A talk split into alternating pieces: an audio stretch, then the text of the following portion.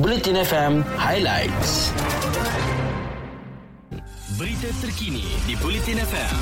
Sumber daripada Harian Metro, Berita Harian, Free Malaysia Today, Utusan Malaysia dan Kosmo. Pusat Penempatan Sementara ataupun PPS Sekolah Kebangsaan Kompleks Megabang Telipot di Kuala Nerus menjadi antara yang pertama beroperasi di negeri Terengganu bagi menempatkan mangsa banjir. PPS berkenaan dibuka pada jam 4 petang semalam bagi menempatkan 25 mangsa banjir daripada lima keluarga selepas kediaman mereka di Kampung Alur Damat Batu Rakit dinaiki air susulan hujan berterusan bermula tengah malam semalam. Sekretariat Jawatan Kuasa Pengurusan Bencana Daerah Kapten Zahidi Zainuddin berkata, mangsa membabitkan 12 lelaki dan wanita dewasa berusia di antara 21 hingga 70 tahun selain 13 kanak-kanak berusia di antara 2 hingga 14 tahun.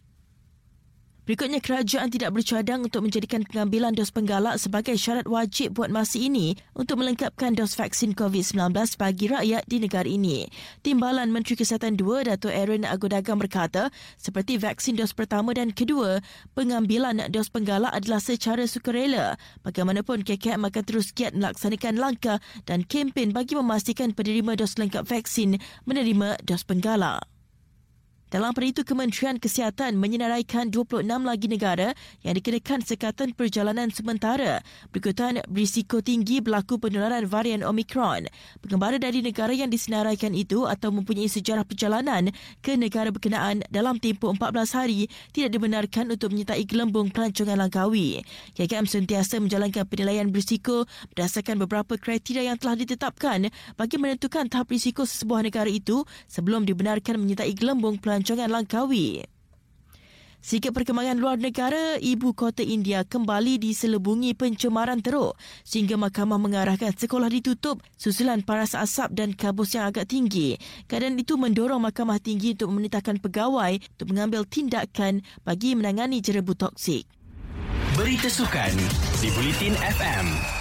Perku lelaki nombor satu negara, Aaron Shah Sohuyi tetap berwaspada biarpun dianggap menerima undian muda di pusingan awal kejohanan badminton dunia di Spanyol bermula 12 hingga 19 Disember ini.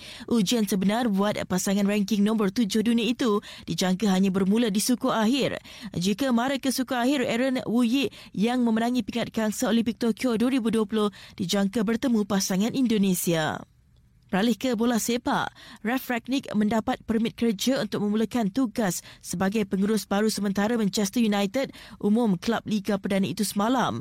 Pengendali berusia 63 tahun dari Jerman itu akan diperkenalkan kepada media dan menjalankan tugas buat kali pertama ketika United menentang Crystal Palace dua hari kemudian.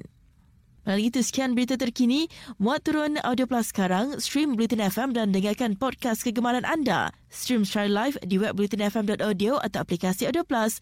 Muat turun di App Store atau Play Store sekarang. Ikuti berita-berita terkini di Bulletin FM.